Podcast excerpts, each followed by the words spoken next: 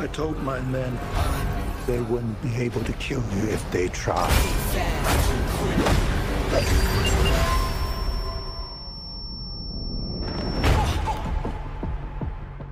Glad I was right.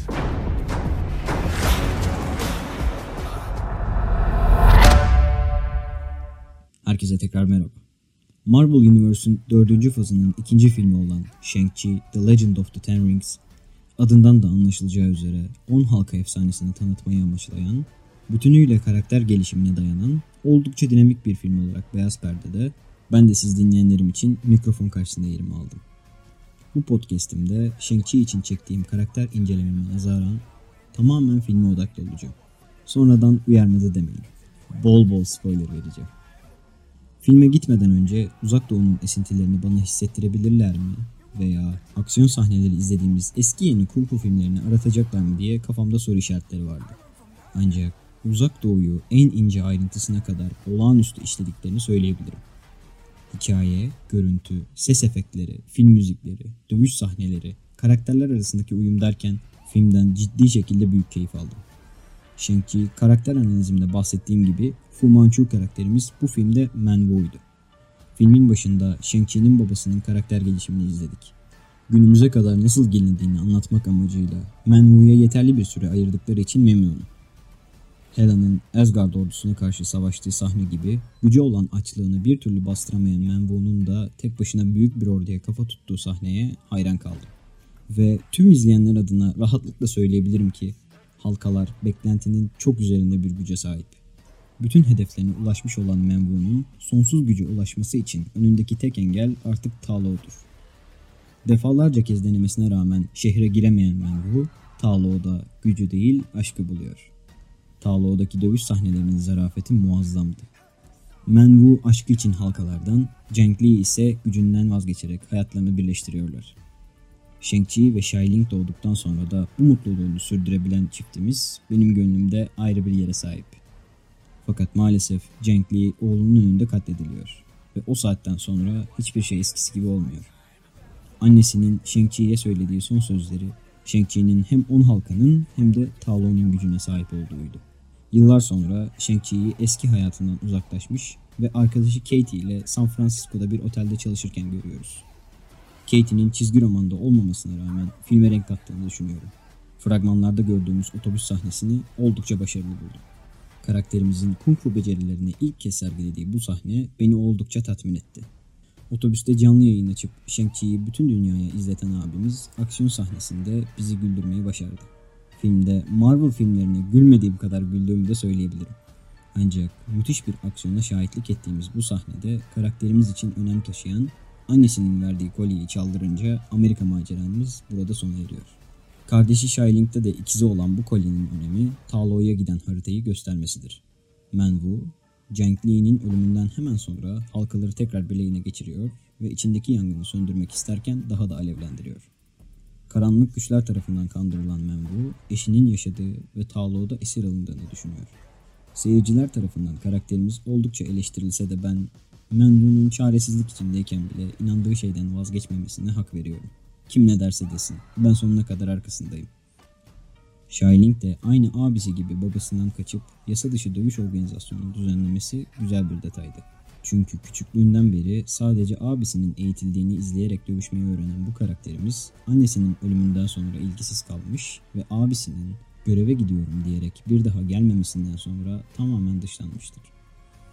Karakterlerimiz bu organizasyonda dövüşleri izlediği sırada kafeslerden birinde Iron Man 3 filminden tanıdığımız Tony Stark tarafından otelin çatısında saatlerce bekletilen Eldritch Killian'ın bulduğu formülü kullanan bir adamın dövüştüğünü de çok kısa da olsa görebiliyoruz. Marvel filmlerinin sevdiğim özelliklerinden birisi de bildiğimiz karakterlerin yeni filmlere dahil etmesi. Bu filmde de Wong'u halktan tanıdığımız Abomination'la birlikte dostluk içinde dövüşürken görmek güzeldi. Menwu'nun gelmesiyle birlikte diğer kolyeyi de ellerinde tutamayan karakterlerimiz Çin'e götürülüyor. Burada anlamadığım tek şey Menwu'nun çocuklarını zor kullanmadan eve getirmesi, hatta Shang-Chi eve dönünce tüm ordusuna selamlattırmasıydı. Seyircinin kafasında, e madem bütün bunları yapabiliyordun, neden en başından düzgün bir dille annenizi kurtarmak için kolyelerinize ihtiyacım var demedi diye büyük bir soru işareti kaldı.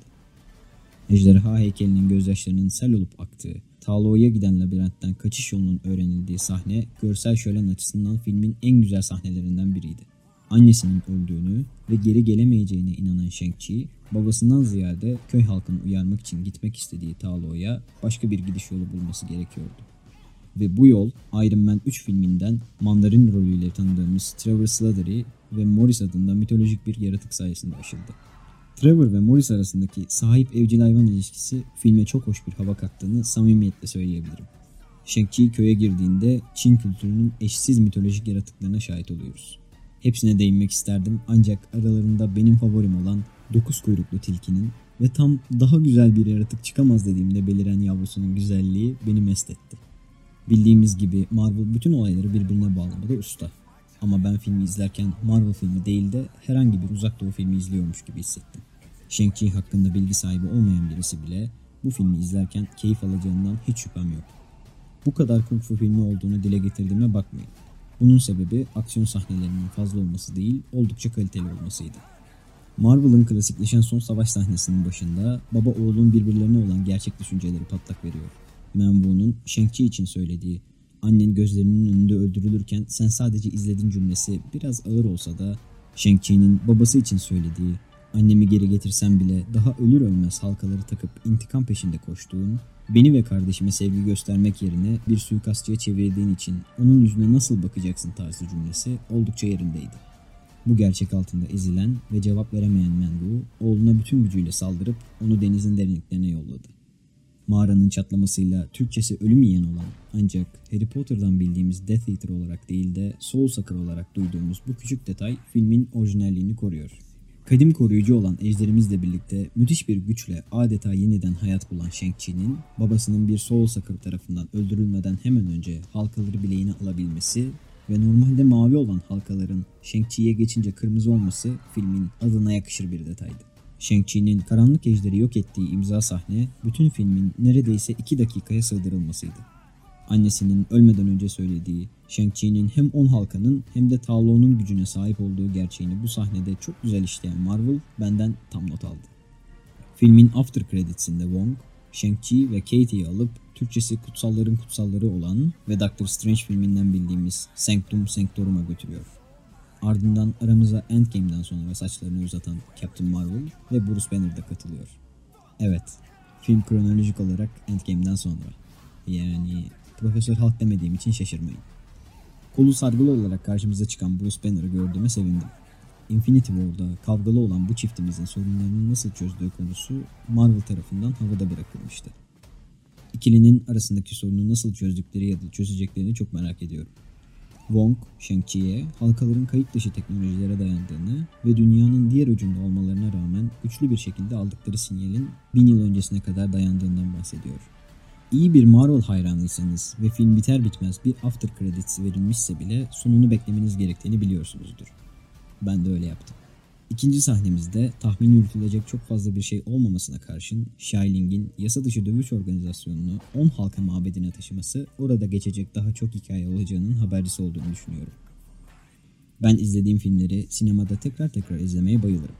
Eğer bu filmi bu kritere bağlı kalarak bir değerlendirme getirecek olursam Shang-Chi filmini bir daha izleyebilirim. Marvel imzalı bir yapım olduğunu baz alacak olursam benim bu film için 10 üzerinden verdiğim puan 8. Spoiler dolu bu podcastimde Shang-Chi The Legend of the Ten Rings filmini detaylı bir şekilde yorumladım. İnanın anlatacak daha çok fazla şey vardı. Filmi izlerken beni yalnız bırakmayan ve düzenlemede emeği geçen değerli dostum Begüm'e öncelikle kendi adıma, daha sonra siz dinleyenlerim adına çok teşekkür ederim. Bu arada Instagram hesabım Cielo takip etmeyi unutmayın. Bir sonraki podcast'te görüşmek üzere. Kendinize iyi bakın.